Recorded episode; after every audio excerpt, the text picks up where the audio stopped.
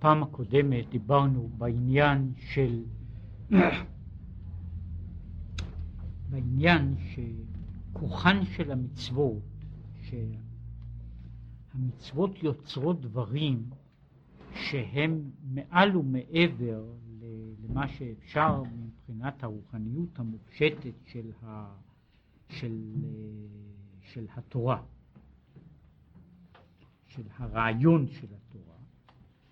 ודיברנו על העניין של העלאה שיש בה, העלאת הניצוצות בעצם המצווה, ומה עניינה. עכשיו השאלה האחרת הייתה, אם אמנם המצוות עושות את כל הדברים הללו, ואפשר להגיע דרך המצווה על ידי עשייה, אפשר להגיע מעל ומעבר למה שאפשר להגיע אליו אה, על ידי ההמשכה או על כל פנים לאותה מדרגה שאפשר להגיע אליה על ידי המשכה והעלאה ברוחניות, מדוע לא ניתנו המצוות, מדוע לא ניתנו המצוות גם לאברהם אבינו?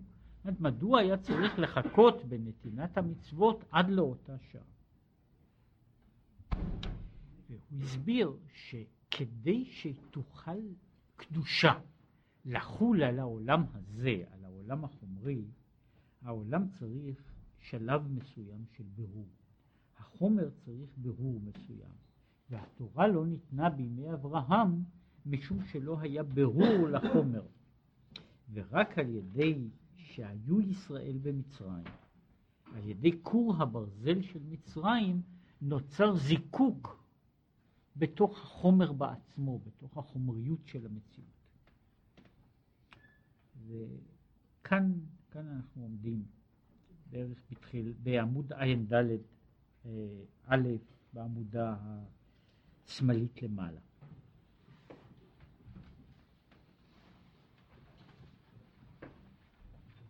כן, מצרים היא כור הברזל. וכך הוא מצרים, כור הברזל, שזיכך את ישראל דווקא על ידי קושי השעבוד בחומר ובלבנים, להיות נפרד הרע מן הטוב. ועל, שעל יד, ועל יד, ואז ויתפרדו כל פועלי עוול. כן? עכשיו הוא מסביר משהו בעניין הזה, שעל ידי שהרע עושה פעולות רעות, הוא קלה ונאבד. כמו שכתוב, חיצי אכלה בם, חיצי קלים והם אינם קלים.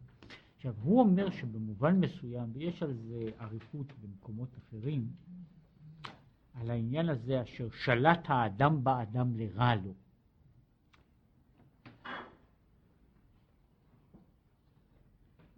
הרע במובן מסוים ממצה את עצמו. ממצה את עצמו, מכלה את עצמו. משום שכמציאות הוא בסך הכל הוא מציאות נגטיבית.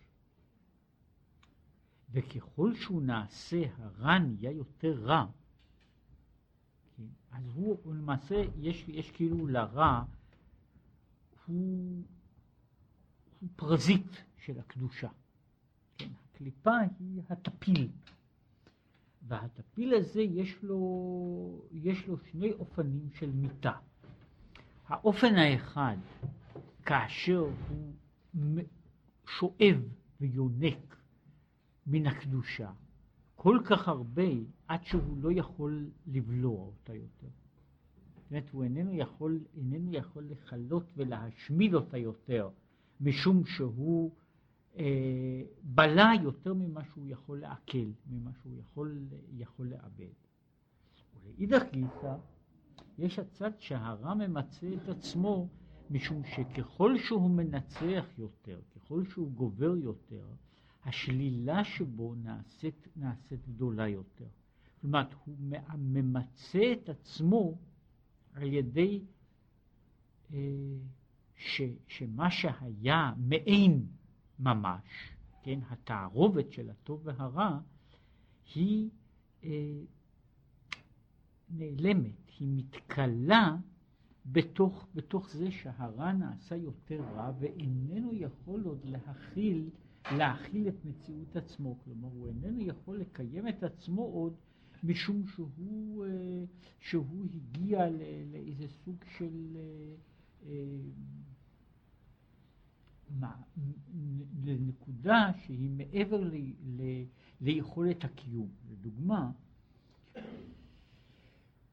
ניקח דוגמה של מין מציאות שלילית, שקר. יש שקר קטן ושקר גדול. יש שקר שבו אני משנה משהו מן האמת. שקר כזה יכול להחזיק כן? גבול מסוים.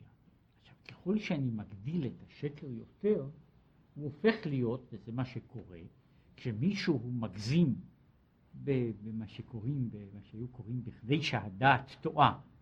זאת אומרת, אני מגזים בקצת. כשאני מגזים בקצת אני יכול לשקר ולהיות עדיין נאמן. כאשר אני עובר מעבר לגבול הזה, הנאמנות של הדבר היא הולכת וקטנה. הדבר שהיה קודם איום, שהיה קודם שקר, הופך להיות לפארסה, לקריקטורה. ואחרי זה הוא לא ניתן אפילו לקיים את עצמו. כלומר, אנחנו לא יכולים לתאר דבר שיש שקר מוחלט. כלומר, שכל האלמנטים יהיו כולם שקר. בעצם העניין.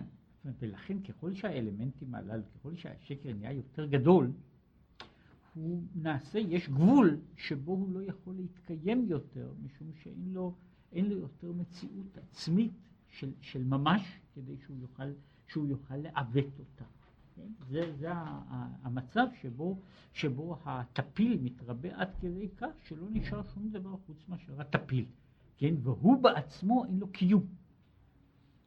עכשיו, הצד האחר הוא כאשר הוא בולע יותר ויותר מן, ה, מן הקדושה, והוא איננו יכול, איננו יכול, הוא מגיע לסתירה פנימית בעצם המהות שלו. גם זה קורה. זאת אומרת, זה קורה שדבר, הוא, הוא לא יכול להיות קונסיסטנטי יותר, אפילו בתוך, גם, גם צורה של עיוות דורשת מצד עצמה שתהיה לה איזושהי אה, השלמה.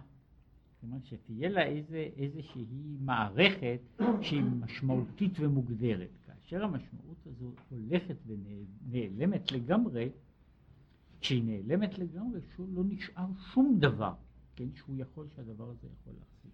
עכשיו, זה מה שהוא אומר פה, שעל ידי שהרע עושה פעולות רעות הוא קלה ונאבד. חיצה היא שהם הרע, שהקדוש ברוך הוא משלח בתוך המציאות, חיצי קלים והם אינם קלים. החץ קלה כאילו בתוך הפעולה שלו, בתוך הפעולה המכלה של עצמו.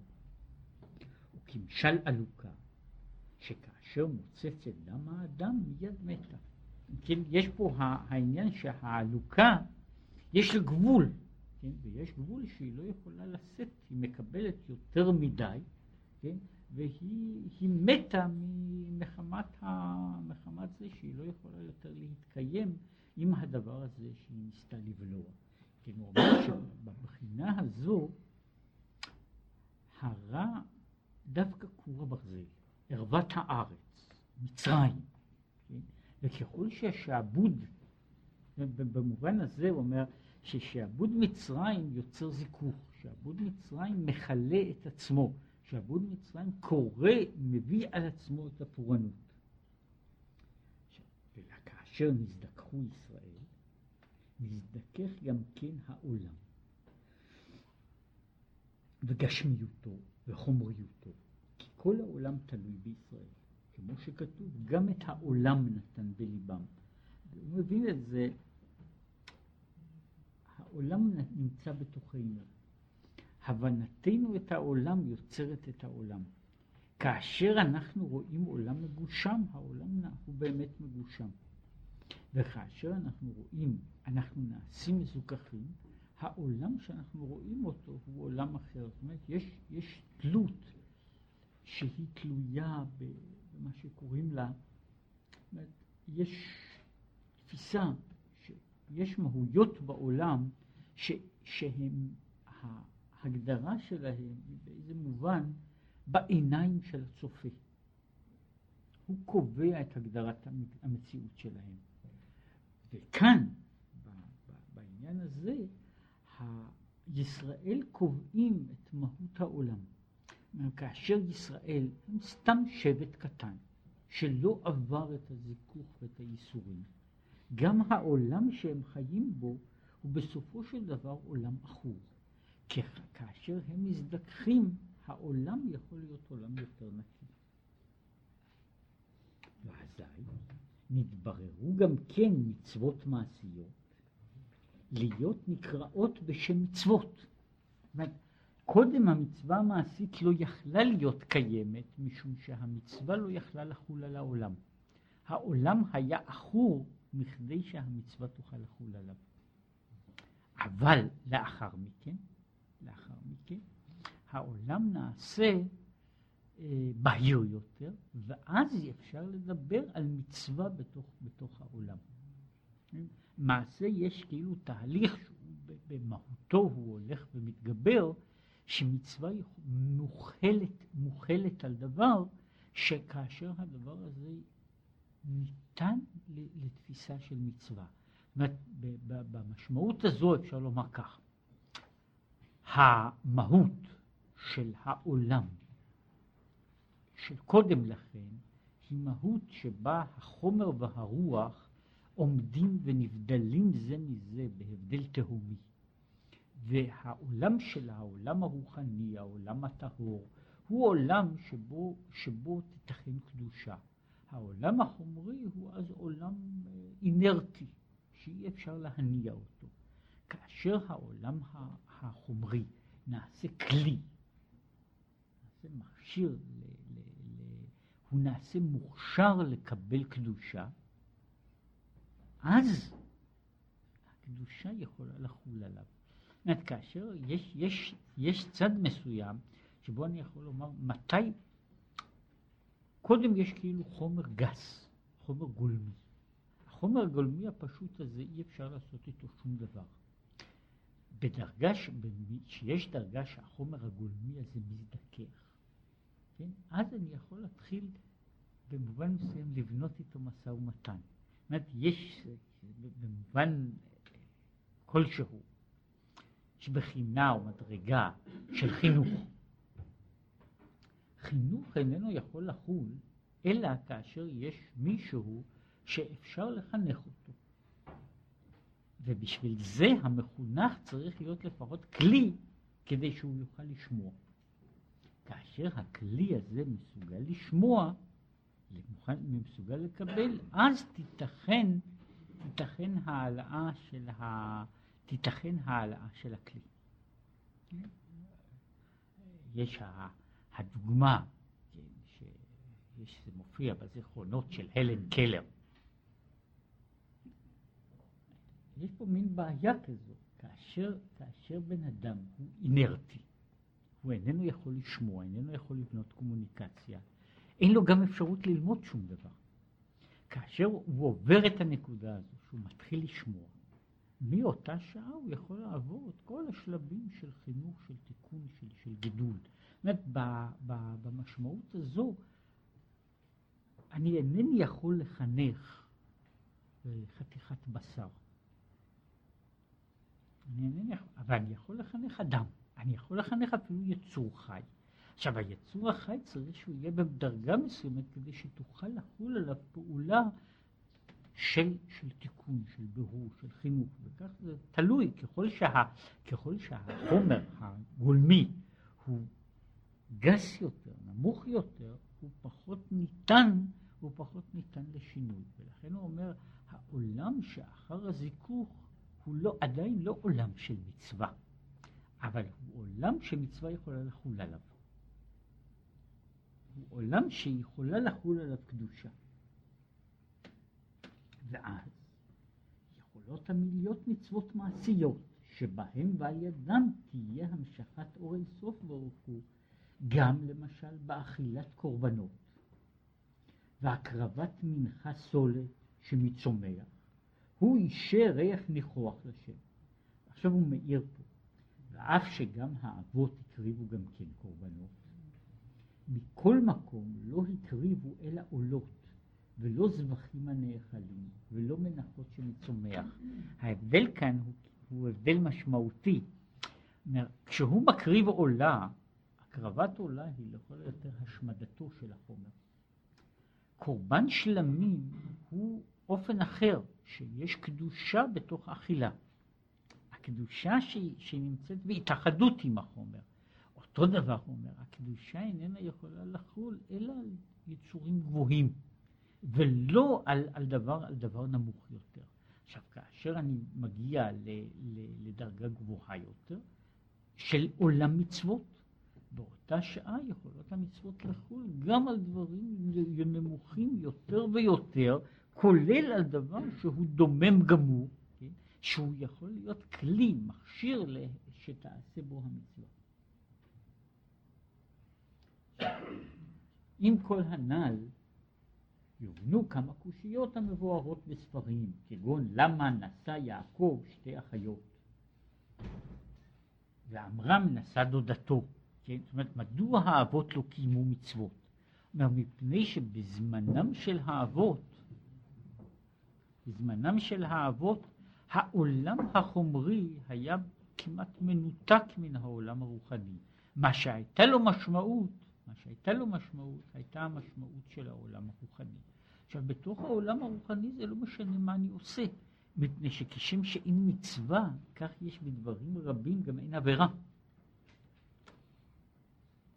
החומר הוא לא רלוונטי, החומר הוא לא רלוונטי, וככל ש, ככל שהעולם נעשה יותר מזוכח, החומר נעשה יותר רלוונטי. אומרת, יש, יש פה אה, במובן הזה זה כאילו הגדרה. מה אני, מה אני עושה כשאני נמצא במקום, במציאות, מה שקוראים לזה בעולם, שאני מוקף סביבי ביצורים אינרטיים ביצורים לא אינטליגנטיים. זה לא משנה מה שאני עושה. אומרת, בתוך העולם הזה, כן, עם היצורים האלה, מה אכפת לי? כן? קשה להגיד שמישהו מתבייש מהסוס. כן? והוא יכול לעשות אה, מהיצור הזה כל מה שירצה. ברגע, כן, סיפור, סיפור מפורסם, שהוא לא מלא יראת שמיים, סיפור של סאקי, חתול שלמד לדבר. כן? ושם יש חוץ מכל הבעיה אה, הנוגעת ל, ל, ל, לסיפור בעצמו, הנקודה היא בערך כל זמן שהחתול היה חתול, אומרת לזה, כל העולם היה כמנהגו, והוא היה דווקא חתול חביב. כשהחתול התחיל לדבר, הבעיה שעומדת אצל כל האורחים בבית היא איך משמידים אותו מהר ככל האפשר, או כמו שהוא אומר שם לפני שהוא ילך, ילך לעיתון המקומי לספר את הזיכרונות שלו. כן? אבל הבעיה במהות, הבעיה במהות היא בעצם כאשר יש חתול כחתול, אז הוא לא, הוא לא, הוא לא, הוא עומד במקום שלו, ואז זה לא משנה, לא מצווה ולא עבירה. אני לא מתגאה ולא מתבייש. כאשר החתול מתחיל להיות אינטליגנטי, שם יש כל מערכת היחסים נעשית אחרת. עכשיו, זו אותה בעיה שאומר, בתוך העולם של האבות, החומר היה חומר אינרטי, ולכן גם מצוות וגם עבירות לא היו משמעותיות. בתוך העולם שאחר גלו, מצרים, יש כבר לעולם משמעות, ולכן יש בו מצוות ועבירות. ולכן אומר מבחינת האבות, הם עשו דברים שאחר כך אסור היה לעשות, משום שבתוך העולם שלהם המעשים האלה לא היו רלוונטיים. בתוך עולם אחר, המעשים הללו, העולם כאילו התחיל לדבר. העולם התחיל, התחיל להיות מואר, ואז כל המשמעות, אז הוא התחיל להיות עולם עם משמעויות כאלה, אחרות. וככל שהעולם במובן הזה נעשה מזוכח יותר, הוא יותר רגיש. כן? וזה אגב אחת, אחת הנקודות שיש בהן הרבה מאוד סיפורים. ככל שהאדם הוא יותר במדרגת צדיק, הרגישות שלו לגבי דברים שבעולם ולגבי דקויות של הדברים נעשית גבוהה יותר. משום שהעולם שלו, לא רק מחמת זיכוכו העצמי, אלא גם משום שהעולם שלו הוא עולם יותר רלוונטי. העולם של סתם אדם הוא עולם אילם למדי. העולם של הצדיק הוא עולם שכל הזמן מדבר, בכל החלקים שלו, מה שקורא לזה אבן מקיר תזעק וכפיס מעץ יעננה. וכשהעולם מדבר, אני עומד, אני עומד מולו, ואני אני עומד באיזושהי בעיה, גם עם דברים שהם כאילו מעבר לתחום הזה של אסור מותר, אלא גם הרבה, הרבה מעל ומעבר לזה, מה, מה, איך אני עומד אל, עם החומר, אל הדברים החומריים. עכשיו, עכשיו הוא מאיר באותו בהמשך, וכמו שהיה מצרים, כור הברזל, להיות על ידי זה מתן תורה, כך גלות אדום הוא כור הברזל להיות על ידי זה ימות המשיח. כן? זה, זה ההמשך ה, הישיר של אותו רעיון. אומר, הגלות אחרת באה כדי למרק, כדי לזכך, כדי לעשות חומר בדרגה אחרת. שהרי המצוות אינן בטלות לימות המשיח לכולי עלמא. זאת אומרת, כל כמה שיש, יש מחלוקת עם מצוות בטלות לעתיד לבוא. מה שנקרא העולם הבא, אבל בימות המשיח בוודאי יש מצוות. והמצוות יזדככו יותר בבחינת פנימיות. וכמו שכתוב, הוא מלאה הארץ דעה. אגב, הוא מאיר, כן בפרט, כל אדם, הייסורים שלו באים לזכך מצוותיו אשר יעשה אותם האדם שיהיו מתוקנים להיות עולה ונכלל באור אינסוף ברוך הוא. עכשיו, הוא רואה דבר, זאת אומרת, כשם שהוא, שיש פה ראייה בכלל, שיש שלבים שבהם כאילו הייסורים והגלות הם הדוגמה של הרע שמושל בטוב. אבל יחד עם זה, נוצר על ידי זה הרע מכלה את עצמו, וה, והצד שבקדושה מגיע כאילו למודעות יותר גדולה. גם בתוך החיים של האדם הפרטי, אותו מעבר קיים, שאותו אדם ש, שעובר את השלב של הייסורים, נעשה כלי מוכשר יותר, יש לו, יש לו מצוות אחרות. יש לו מצוות אחרות, המצוות שלו אינן אותן המצוות כמו המצוות של בן אדם שלא עבר את, ה, את העניין הזה. כן? וזה מה שאמרו, לא שמישהו רוצה, כן? שיש שם תיאור בגמרא על חביבים ייסורים. כן? שאין לא תורה ולא ארץ ישראל ולא העולם הבא אינם נקנים אלא על ידי ייסורים. אנחנו אומרים בצד אחד שלא הן ולא שכרן. כן? מוותרים על כל התענוג, כן? אבל המהות היא ש, שבכל הדברים הללו, אגב, כמו שהוא מדבר על תורה, ארץ ישראל, העולם הבא, להגיע לסטדיה חדשה, שהיא עניין של מודעות חדשה, של מציאות חדשה, אי אפשר להגיע בלי לעבור את השלב הזה. והשלב הזה הוא נכון לגבי האדם האדם בפרט, לגבי, כמו לגבי האדם בכלל, כן? עכשיו, זה לא, זה לא הסבר, כאן, כאן יש הגדרה שהיא לא נכנסת לשאלה לא של החטא ולא של העונש, אלא היא נכנסת למטרה של, המטרה של הכאב. במובן מסוים, המטרה של שלטון הרע. שהשלטון הזה הוא בסופו של דבר, בסופו של דבר הוא לרע לו לעצמו. משום שהוא יוצר אה, סוג חדש של רגישות. הוא יוצר סוג חדש של רגישות, כמו שרואים אצל הרבה מאוד בני אדם, בפועל ממש. זה לא, לא עצה טובה, כן? אבל לפעמים אין לו דרך לאדם אלא לעבור עולם של ייסורים כדי שהוא יוכל לראות דברים.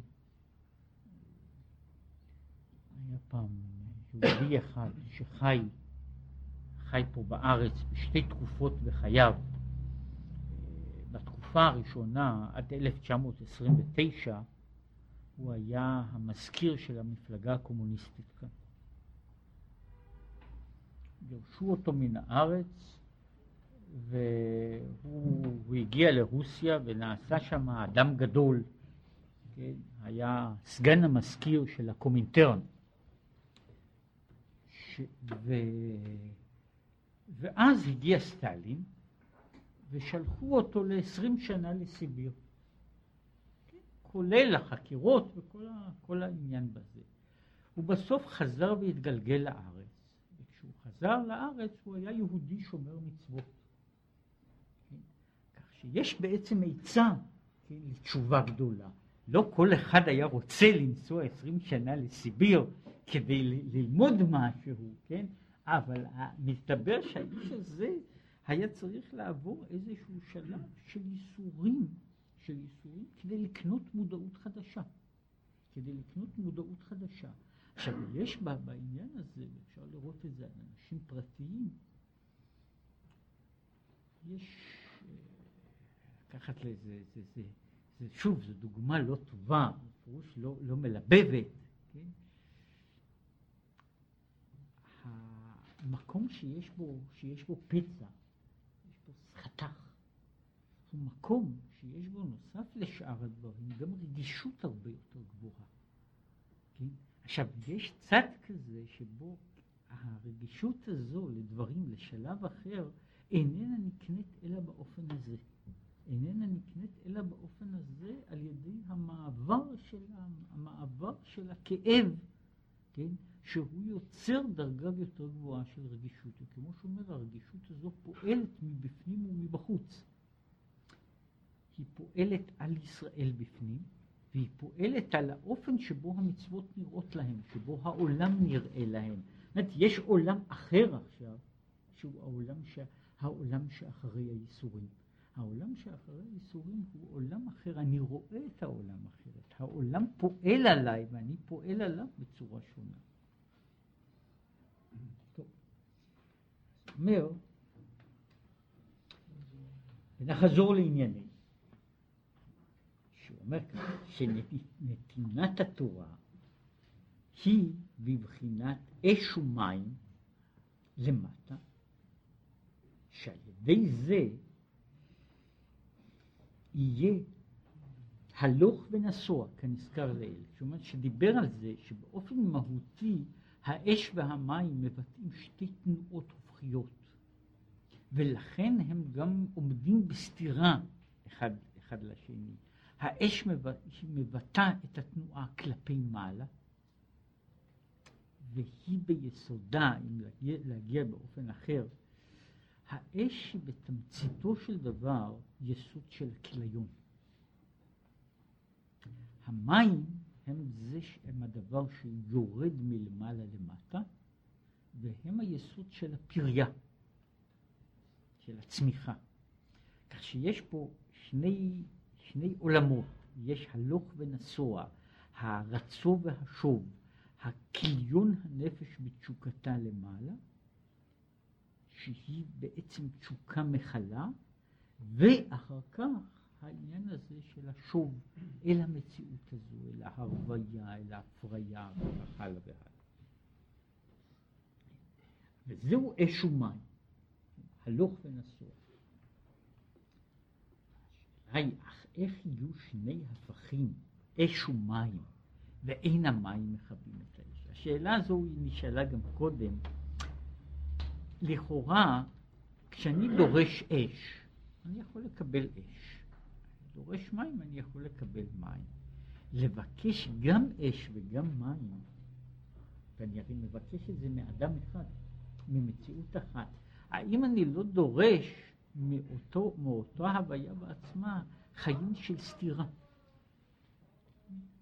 אני, אני מבקש מאדם כאילו את שני הדברים, שהם בעצם, כמו שהוא הסביר, הם שייכים לסתירה. יש ב, ב, בצד אחד, יש בבחינה הזו של הרצו, אם לקחת אותו מבחינה פילוסופית, הרצו הוא מה שנקרא עיון העולם. הפיכת העולם לעין. הביטול של המציאות, הבריחה מהחומר, היציאה מן העולם הזה, כל זה קשור בבחינה הזו של הרצון, הצמאון, התשוקה. עכשיו, המים הם, הם הפיוס, הם ההשלמה עם המציאות, הם הניסיון לעשות דבר במציאות הזו, הבאת דברים לתוך המציאות. לכאורה, אלה הם שני אלמנטים שגם מבחינה פילוסופית, גם מבחינה פסיכולוגית, הם סותרים אחד את השני. זאת אני מבקש מהאדם שתהיה לו תשוקת נפש, כן? תשוקת נפש כזו שבה הכל הוא הבל הבלים. כל המציאות, כל המציאות, כל העולם, כל הדברים האלה הם כאין וכאפס. ואחר כך אני מבקש ממנו התייחסות אל המציאות של העולם. השאלה היא שפה, מדוע, מה, שהוא קורא לזה, שה, שה, שה, איך המים אינם מכבים את האש, איך האש איננה, איננה מכלה את המים. ועל זה נאמר,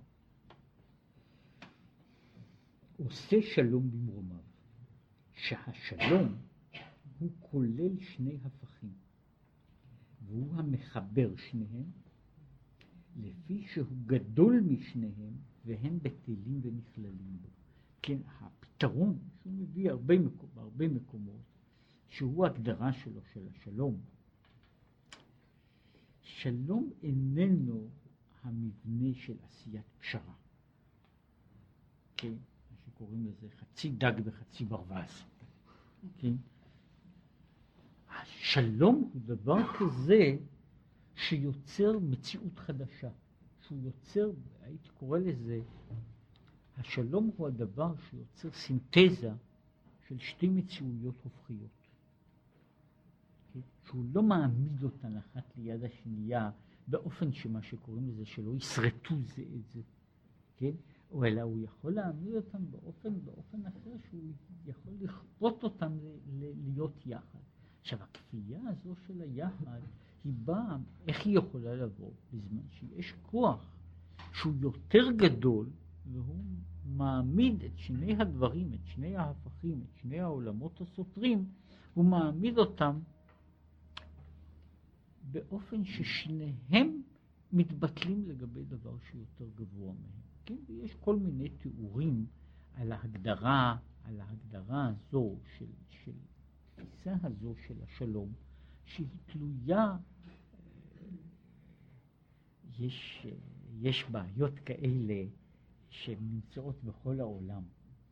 וחלק מהבעיות הללו מתחילות בתחום של, הן, הן מתחילות, הן לא נגמרות, מפני שהן קיימות בחיים של חברה ובחיים של משפחה, אבל הן מתחילות אפילו בהגדרה של החומר הבסיסי.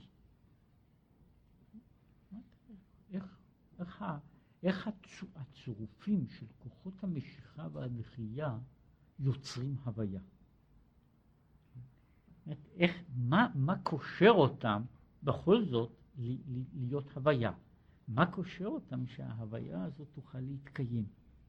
כוחות, מה שעכשיו קוראים הכוח הגדול, הכוח הקטן, בתוך, ה, בתוך המציאות, ה, ה, ה, נאמר לזה, התת המולקולרית, התת-אטומית. ההגדרה שהיא, שיש, אם יש כוח שגדול משניהם, הוא יכול להחזיק את שני ההפכים יחד. הוא יכול להחזיק אותם יחד, מפני ששניהם כנועים כלפיו. וזהו בחינת קול השופר. העניין הזה של קול השופר הוא בעצם מבטא דרגה שהיא מעבר לאש ולמים, היא מעבר לניגודים ולהפכים שיש בבחינת האש והמים. והאש והמים יכולים להיות רק כאשר יש כוח גדול יותר שמכריח אותם להיות יחד. ומתי הוא יכול להכריח אותם להיות יחד? כאשר כל אחד מהם, שהם יחד, בטלים לגביו. זאת אומרת, כאשר, ככה, כאשר יש באדם רק שתי מציאויות, שני כוחות נפש, שני אלמנטים בסיסיים, הם יוצרים סתירה. כאשר יש דבר ששני האלמנטים הללו הם כנועים כלפיו, אז שניהם משמשים לתפקידים מסוימים. אבל הם לא יוצרים, הם לא יוצרים סתירה בתוך עצמם. עכשיו, במובן מסוים, כל מיני מציאויות בעולם, כל מיני מציאויות בעולם, שהן קיימות, קיימות משום שיש כוח כזה שעושה שלום במרומיו. מה, יש כוח כזה ש, שיכול לקחת אלמנטים שונים, שבעצם לא היו יכולים להיות אחד עם השני, ולהעמיד אותם באופן שהם ישרתו מטרה. ואז הם יכולים לשרת אותה, כל אחד לפי הדרגה שלו, כל אחד במובן מסוים לפי התור שלו. והם יכולים לעשות את זה כאשר הם שניהם כנועים. כן? וזה זה, זה נכון, שוב, אפשר לראות את זה גם בהוויות חברתיות, גם בהוויות אה, אה, של, של מן, ה, מן החי עד לדומם, אותה, אותה, אותה נקודה עצמה, איך יכולים שני דברים, שני כוחות מנוגדים, לחיות לא רק בכפיפה אחת, אלא הם יכולים להיות, שניהם יכולים להיות פעילים. שהרי הנקודה היא פה, כמו שיש בתיאור של מכת הברד, אש מתלקחת בתוך הברד. לעשות שהאש לא תהיה אש, זה אחד האופנים שעושים בהם פשרה. איך עושים פשרה בין אש ומים? שהאש היא לא אש והמים הם לא מים. כן? כשאני עושה לדוגמה ציור, שם אני יכול לשים את האש בתוך המים או את המים בתוך האש. מדוע? האש היא לא בוערת והמים אינם נוזלים. ואז האש והמים יכולים להיות בשלום. עכשיו, אני יכול לבנות גם מערכת כזו של שלום, שבנויה על אינדיפרנטיות. זאת אומרת, אני, אני, אני מבטל את הכוחות המנוגדים. אני מבטל אותם, מוריד אותם עד לדרגה כזו שמפסיקים להיות מנוגדים, שכל מה שנשאר להם זה רק זיכרונות. במקרה הזה נוצר סוג אחר של השלמה.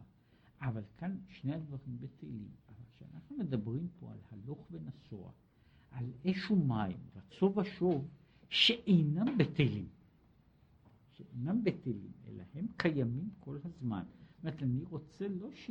שלא יהיה לא אש ולא מים, אני רוצה גם אש וגם מים, כן? אני רוצה, אני רוצה גם אהבה וגם גם יראה. רוצה שני דברים שכל אחד מהם יהיה, יהיה בכל תוקפו.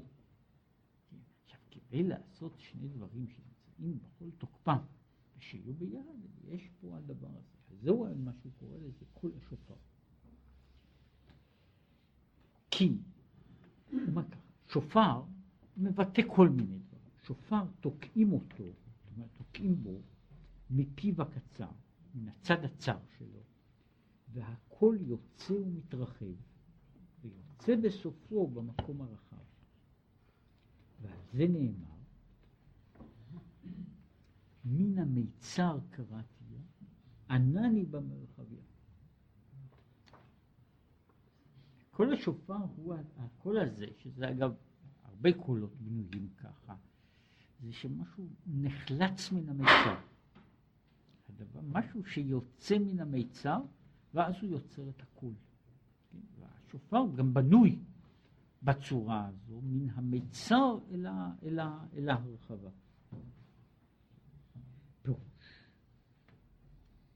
מן המיצר, יש צד אחר פה שהוא מגדיר אותו מן המיצר. מן המיצר, מקום צר, שאינו מושג ולית מחשבה תפיסה ב, שהוא למעלה מכל ההשגות. הוא עניין שופר. עכשיו, הוא מתחיל פה מן המיצר במשמעות אחרת שלו. יש נקודה כזו שבה הכול הוא סתום. הכול הוא סתום. שהיא נקודה, במובן הזה הוא אומר, מתי הדברים, מתי הניגודים האלה ייפגשו, הם נפגשים רק באינסוף. הם נפגשים באינסוף. מתי, ה, מתי הדבר הזה יכול להגיע לאיזה משמעות? כאשר הכל מגיע, כל הדברים חוזרים אל, אל הנקודה הזו ששם יש לית מחשבה תפיסה ב. כלומר, ב, ב, בעניין שלנו, מסביר אותו, יש אהבה ויש יראה. יש בשתי אלה, יש צד אחד משותף, למרות כל הניגודים. הצד המשותף הוא שבכל אחת מהן יש במידה זו או אחרת, יש אני. גם ברצו וגם בשוב יש אני. גם אני אוהב וגם אני ירא. גם אני אוהב וגם אני עושה. גם אני רוצה, אני קלה בתוך אהבה, אבל אני עדיין אני. יש, כמו בהרבה מקרים, אפשר לראות את זה גם בכל מיני אהבות, כל כמה שאני קלה בתוך האהבה, זה איננו מבטל את האני שלי. זה לא מבטל את האני שלי במובן הזה שהוא מורגש, הוא לא, הוא לא, הוא מורגש לא פחות מאשר היה קודם. הוא רק נעשה קשור, דבוק, שואף לדבר אחר. וכיוצא בו כאשר יש חזרה. לעומת זאת יש מדרגה שהוא קורא, קורא לה המדרגה של הביטול בפני מה שלית מחשבה תפיסה בכלל. עכשיו, יש מדרגה, הדרגה הזו, שכלפיה אין משמעות לא לאהבה ולא ליראה, לא לרצו ולא לשוב. אין, אין ה... לדברים הללו הם בטלים מכל משמעות. עכשיו, בנקודה הזו, שהיא באיזשהי אופן, היא נקודת הרצון הראשונה, נקודת האמונה הראשונה, הנקודה הזו כאילו אומרת כך, זה לא משנה אם אני הולך לקראת או הולך מ. מפני שכל העניין הזה של איפה אני נמצא, איפה אני נמצא, הוא מפסיק להיות חשוב. הוא מפסיק להיות חשוב, יש, יש אה, מעין זה. כל זמן שיש אני, יש לי מטרה.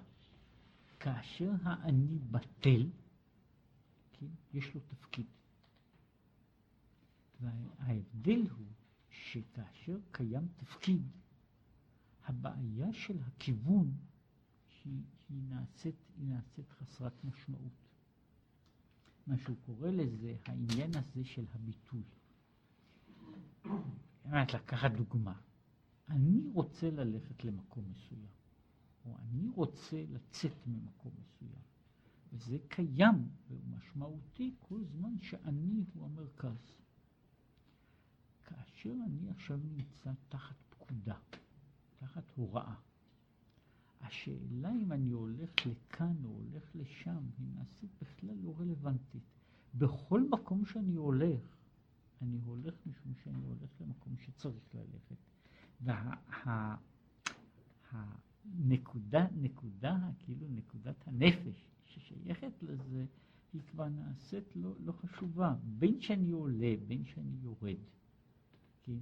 הדבר שמשנה הוא פה לא אם אני עולה או אני יורד, אלא מה שמשנה הוא שאני, האם אני עושה, מה שהוא קורא לזה, עושה רצון הקדוש ברוך הוא, אינני עושה רצון הקדוש ברוך הוא.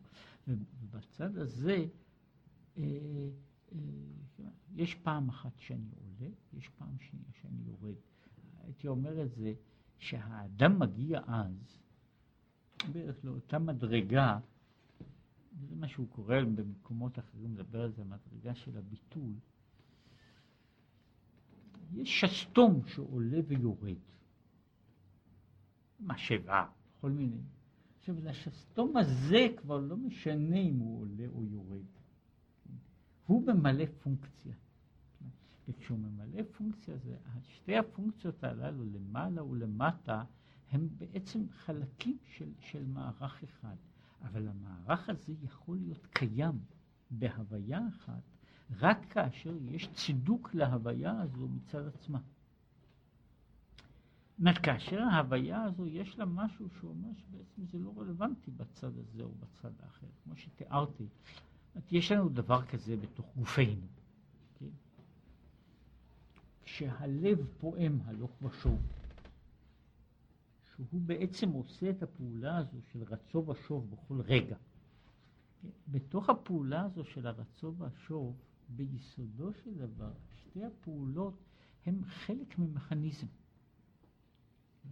והן יכולות להיות קיימות יחד, למעשה הן חייבות להיות קיימות יחד, רק משום שהן חלק ממכשיר.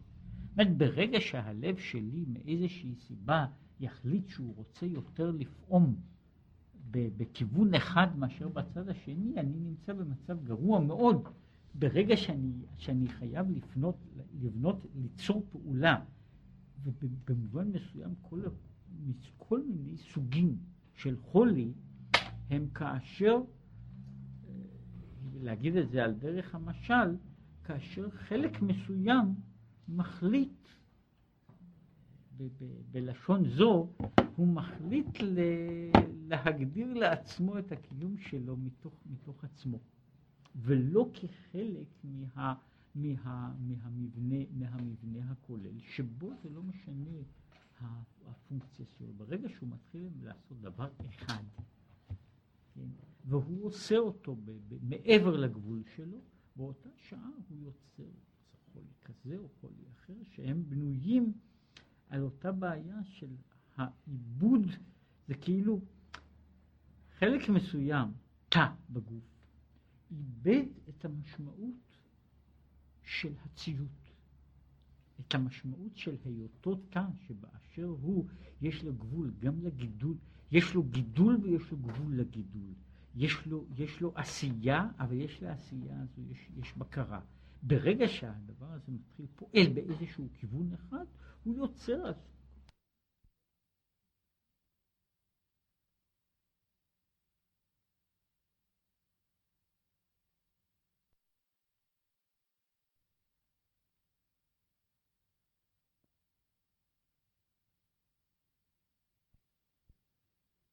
יכולות להיות קיימות כשהוא עומד, כשהן עומדות אל העניין הזה של מין המיצר, המקום הזה שאי אפשר להגיע אליו, לית מחשבה תפיסה ב. עכשיו ההגדרה הזו של לית מחשבה תפיסה ב, היא במובן הזה מן המיצר, משום שהיא היא בעצם הגדרה שלילית.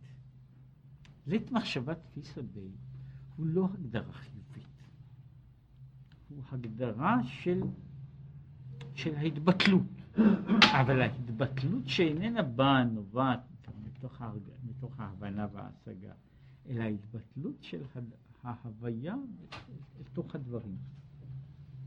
אבל, אומר כך, והוא עניין שופר, שהוא אומר ששופר הוא מלשון שפרו מעשיכם. מצד אחר הוא ממשיך תענוג. זאת אומרת, העניין הזה נקשר באופן אחר אל המקור, אל החיים בעצמם, אל מה שהוא קורא לזה מקור החיים ומקור התענוגים. היציאה הזו, הכניסה, היציאה, היציאה מן המיצר, מושכת עניין של תענוג, אבל בעצמו הוא קול פשוט מקור התענוגים. ההבדל בין מה שהוא קורא לזה, בין קול מורכב וקול פשוט, הוא בערך עומד ככה, למרות ששופר ככלי הוא לא קול פשוט לחלוטין. קול לא פשוט הוא קול שיש בו מודולציה. קול שיש בו הגדרה, שיש בו כלי, שיש בו כך וכך חורים. שאני יכול לעשות מודולציה, כמה ואיך הנשימה של האוויר יוצאת מתוכו, הוא יוצר, הוא יוצר מצד אחד קול מורכב, שאולי למשמע אוזן הוא יותר ערב.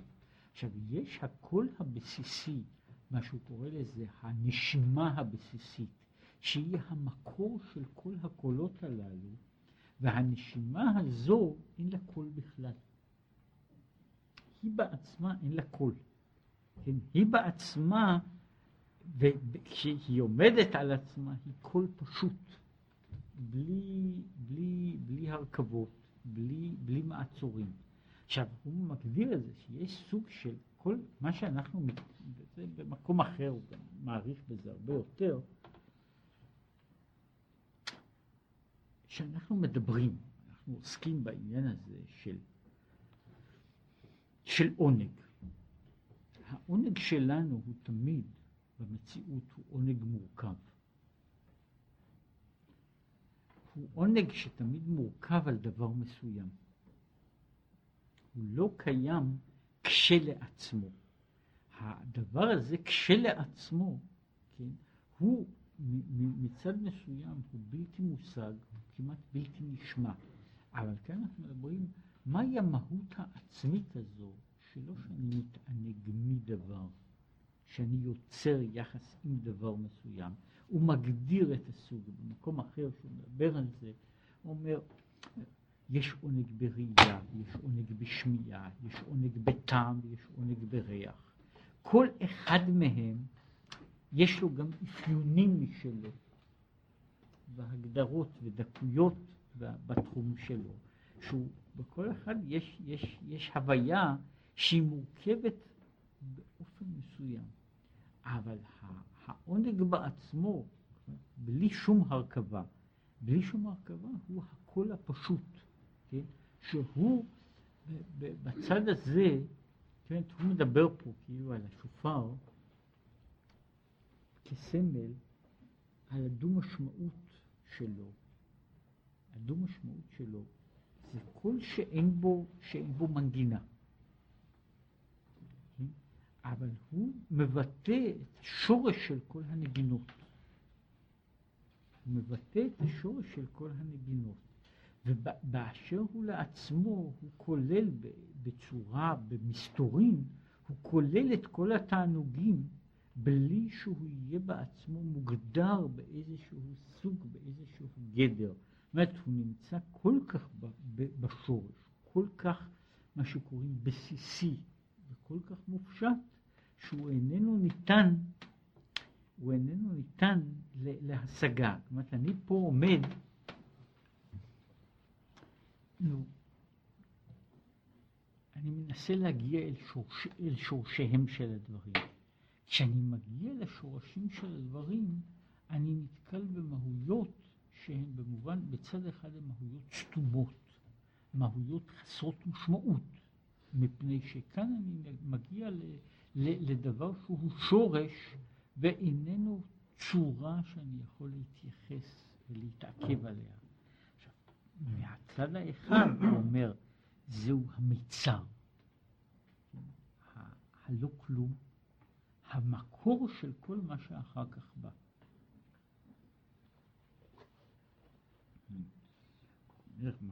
אבל בעצמו, כל פשוט, מקור התענוגים, כי עמך מקור חיים כתיב. בחינת עמך, בטל ונכלל באור אינסוף ברוך הוא ממש.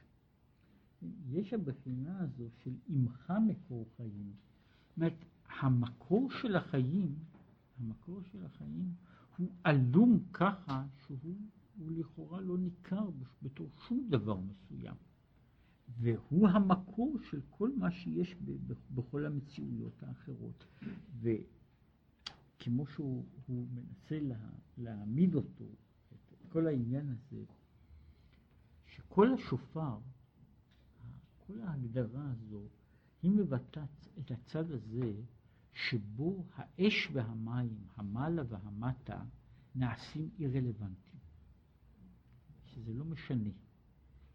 מדוע? מפני שאני הולך מעבר להם, מעבר להם, אני הולך מעבר לרציות הפרטיות, אני הולך לסוג של רצייה שבה זה כבר לא, לא חשוב. בה זה כבר לא חשוב באיזה, באיזה, באיזה צד אני הולך. מה שהוא קורא במקום אחד, השווה ומשווה קטן וגדול. יש אותו יחס של הקטן גדול, מעלה ומטה. יש מה שהוא קורא העיגול הגדול, שבתוך העיגול אין יותר מעלה ומטה, שבו כל הצדדים הם שווים, שבו כל החלקים הם שווי ערך. עכשיו, מצד אחד אני מאבד, אני מאבד את ה... את ה... כאילו את התכונות, את הפירוט, את, ה, את היופי של דברים, כן? ואני מגיע אל התמצית, התמצית הראשונית שלהם. כשאני מגיע לתמצית הזו, שם בעצם יש השורש שממנו יכול להיות ההלוך והנסוע. הם אחר כך מתפרטים. ו... האור הלבן. שכל האורות האחרים הם פרטים שלו. פרטים שלו. שהוא בעצמו, יש לו, אם יש בו יופי, אז זה סוג אחר. יש בו סוג אחר של, של דבר. זאת והסוג שלו הוא מה שהוא קורא לזה שהוא פשוט. יש בו כל מיני תיאורים, ולכן גם בכל מיני סמלים, שזה כולל גם את העניין הזה של, ה, של התשובה והכפרה, הבגדים הלבנים, כן?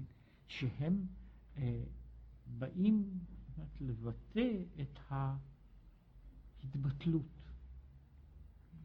את ההתבטלות, את החזרה אל הדבר שהוא פשוט בתכלית, כן? אפשר לראות את זה, את ההדגמה של זה, הכהן הוא לבוש בדים. הוא לבוש כל כולו בבגדי לבן. הכהן הגדול אמנם לבוש בבגדים מאוד צבעוניים כל השנה, אבל כאשר הכהן הגדול נכנס לקודש הקודשים, הוא לא לובש משהו, מה שנקרא בלשון המשנה בגדי זהב, אלא לובש בגדי לבן. כשהוא מגיע לדרגה, לאותה דרגה, אל הקודש פנימה, הוא פושט את בגדי הזהב ולובש בגדי לבן. ואגב, יש גם ה... בכמה וכמה אופנים העניין הזה של, של הביטול הגמור, שהוא מאבד, ככה, הכהן הגדול שנכנס אל הקודש פנימה מאבד את הפירוט. הוא מאבד כאילו את היופי, הוא מאבד את כל הקישוטים, כן? והוא חוזר אל דבר שהוא מקור. ושם נמצא המקור של כל אלה, למרות שהוא לבן פשוט. עכשיו, אומר שכל השופר הוא כאילו האב של הקולות. האב של הקולות. משום שכל הקולות האחרים הם קולות מפורטים יותר, קולות מוגדרים יותר. עכשיו, ולכן יש, יש בתוך הקול הזה, למרות שהוא בעצמו אומר את זה, הוא ממשיך תענוג, למרות שהוא בעצמו כל כך מופשט, שהוא לא יכול להיות מוגדר בתור שכזה. עמך מקור חיים, המקור הראשון איננו יכול אפילו להיות מוגדר בשם. זו הבחינה של האין סוף, משהו, מה שנקרא במקום אחד החושך העליון. אומרת, יש סוג של, של דבר, שם אין שום דבר. וה, והדבר הזה, מדוע? מפני שאני מאבד את כל המציאויות. אני מאבד את כל המציאויות, מאבד את כל המהויות, מאבד את כל ההגדרות, ושם נמצאים השורשים הראשונים של המציאות. זאת אומרת, שם כאילו, יש בצד אחד, שם נמצא המקור של הכל, אבל המקור של הכל הוא כולל, מחייב גם באיזה מידה את הוויתור על הכל. ואומר, אי אפשר להגיע אל החיים האלה של הרצו והשוב, של הפרטים ופרטי פרטים, בלי שיהיה קודם נקודה של המעמד הגדול, שבו יש ביטול גמור. אחריו באים כל מיני דברים אחרים.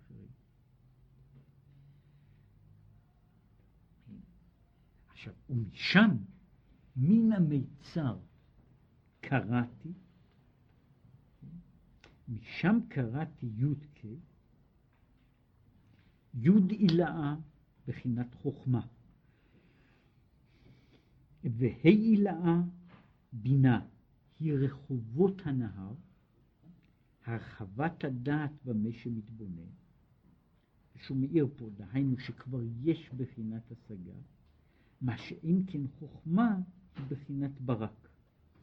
זאת אומרת, אז יש, מן המיצר יש מרחב. המרחב הזה, המרחב הזה, שם נשמע הקול. וככל שהמרחב הזה הולך ומתפרט, הקול הזה יוצר את ההוויות השונות. אבל המיצר, נקודת המיצר, נקודת הראשית היא בעצמה בלי קול. נקודת הראשית היא בעצמה בלי צבע, בלי ריח, בלי טעם, בלי, בלי uh, מה שהוא קורא בספר יצירה על עשר ספירות בלי מה. יש, המקור הראשון הוא בלי מהות. הדברים שבאים אחר כך יש להם מהויות מסוימות, הם השורשים, אבל אני לא יכול, זאת אומרת, אני לא יכול להגיע אל כל המהויות הללו בלי להיכנס לסתירת המציאות, לסתירה שבמציאות, אלא על ידי זה שאני מגיע אל השורש הזה, שהוא קורא לזה קול השופר, של, של מתן תורה. יש, יש צד מסוים שהוא כאילו היה אומר שהדיבור הוא קול מוגדר, חתוך, קצוב. לפני הדיבור יש דבר שהוא קול שופר, שהוא קול לא קצוב, קול לא ברור, קול לא מוגדר. והקול הזה הוא השורש של, של כל הקולות האחרים. עכשיו, ואי אפשר להגיע אל, ה, אל, ה, אל מה שנמצא בתוך המציאות, אל האש והמים, אל המעלה ומטה, אל האהבה והיראה, אלא לאחר העניין, הנקודה הזו של, של מתן תורה, שהיא קודם כל, לפני הכל, היא העניין של התבטלות גמורה שלמה אל המקור של הדברים, מה שקורא לזה, אל ה... אל השופר לעצמו. אומר, משם, כמו שהוא ממשיך הלאה, משם מתחיל גן העדן. העונג הנגלה, החוכמה הנגלית, ההבנה הנגלית, כל אלה מגיעים הלאה. בשורש הראשון, לפני זה, אין גם, אין גם את הדבר הזה. כן? שם נמצא מה שבמקום הקורא לזה אה, כאילו הייתה שאלה שהיא גם קשורה בה, יש הרי סימבוליקה של צבעים.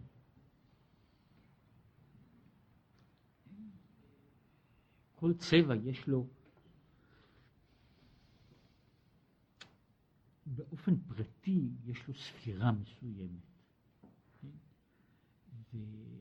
וכאילו השאלה היא איזה צבע יש לכתר.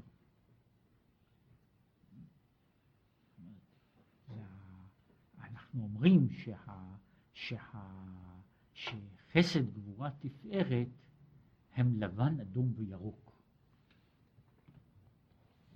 שזה, שאלה הם אה, הביטויים הקבועים שלהם. ובכתר העליון יש חושך.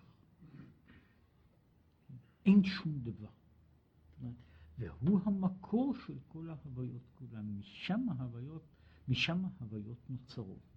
נקודת, זו המקום של נקודת העין שמהן ההוויות. עכשיו, ההוויות יכולות להיווצר עם כל השינויים שלהן רק באשר יש נקודת ראשית כזו. וזה מה שמדבר פה על העניין הזה של כל השופר, מה שהוא קורא לזה, אה, אה, ש... פשוט רק מדלג, שהוא קורא שיש מדרגה שיש, ש, שמעל ראשי החיות יש כעין הקרח הנורא.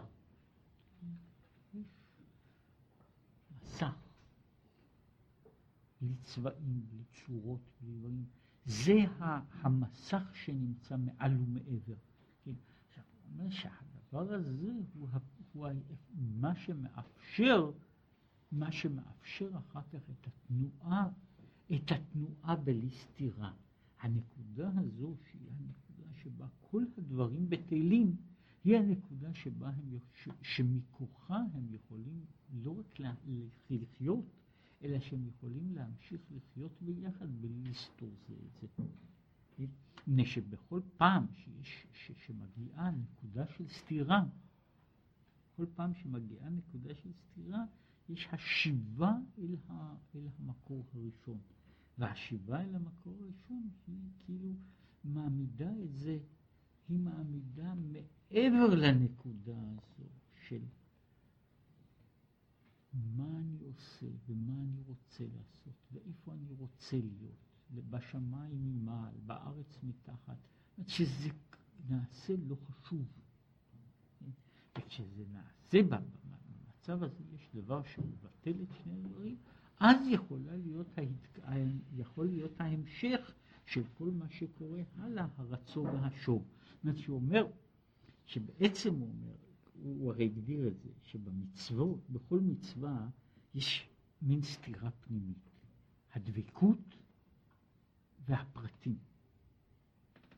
נקודת ההתלהבות והנקודה של הפרטים, כך וכך, לא כך, בצורה הזו, לא בצורה הזו. כדי לקיים את שני הדברים יחד, יש קודם כל התפיסה של המצווה, הצו. והנקודה הזו של המצווה נותנת את ההצדקה גם להתלהבות וגם לפרטים. משום שההתלהבות והפרטים הם גם כן שני דברים סותרים. ושני דברים סותרים כל זמן שאני בונה נטיות נפש. כשאני מגיע לשורש הראשון שהוא לא תלוי בנטיות הנפש, אז, אז העניין הזה איננו יותר סתירה. אני מתבקש לפנות באופן כזה ובאופן כזה, מפני שהם בעצם לא, לא אלה הם הדברים, לא עליהם הדבר בנוי, אלא על דבר שהוא למעלה מהם, שהוא המצווה בעצמה. ובשורש המצווה, שם, שם יש לי את כל העולמות כולם. כן? וזה נכון, שוב, כמו שהוא אומר, הבחינה שהוא, מה שהוא קורא לזה, עושה שלום במרומיו. כן? התיאור שהוא מופיע במדרשים, אומרים, יש שני, שני שרים שכל הזמן רבים אחד עם השני, כן? כשהם עומדים לפני המלך הם מפסיקים לריב. כן, מדוע? מפני שהם שוכחים, הם עכשיו נמצאים באימה מלפני המלך. אומרת, כשאני מגיע אל, ה, אל השאלה הזאת, איפה, איפה אני נמצא? כן? אז אני בעצם לא נמצא לא בנקודה אחת, לא בשנייה, לא בקו זה, לא בקו זה, אלא אצל המהות בעצמה. ושם הדברים האלה לא, לא, לא מעלים ולא מורידים. בנקודה הזו של המהות. ומכוחה אני יכול לעשות את, אני יכול לעשות את כל הדברים כולם. זאת אומרת, יש מין, כאילו היה אומר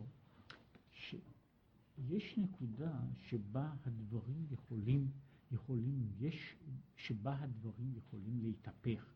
יש uh, דימוי לזה, גיאומטרי. אחד מנקודות ההיפוך, אחד הדברים שזה ידוע שאי אפשר לבנות שום טרנספורמציה שלהם הוא ימין ושמאל. ימין ושמאל הם אחד הדברים הכי מסובכים למעבר אחד מן השני. כן? אנחנו יכולים לעשות כל מיני דברים, אבל להפוך ימין לשמאל, להפוך ימין לשמאל כמעט בלתי אפשרי. וההיפוך שלהם הוא רק כשהם עולים לממד יותר גבוה. אז יכול, יכול השמאל להפוך להיות ימין. אז הוא יכול להפוך להיות ימין. וההוויה וה, הזו של איך יכול להיות שאני פעם עומד בצד אחד, פעם אני עומד בצד השני, פעם אני ביראה ופעם אני באהבה, פעם אני עוסק בהכללות הגדולות ופעם אני עוסק בפרטים הקטנים. כן, אני יכול לעשות את זה בזמן, שאני, בזמן שהם חוזרים אל המקור הראשון. במקור הראשון שני אלה לא הם, לא הם התבנית הראשונה. ובתוך זה, כשאני מגיע אליהם, וזה, יש פה הנקודה הזו של שהרצון והשוב אז יכולים להשלים אחד את השני בתור תנועה רציפה. עם כל זה שהם, שהם כאילו שתי תנועות סותרות, הם יוצרים עניין אחד של רצף, שהוא, כמו שהוא מגדיר את זה, התמצית של העבודה, המעבר הקבוע בין, בין, בין הרצור, בין השור, בין ההלוך לבין הנסוע. והמעבר הזה רק יכול להיות רק כשאני מגיע לנקודה שהיא מעבר לח, לח, לחילוק שיש בין צד אחד לצד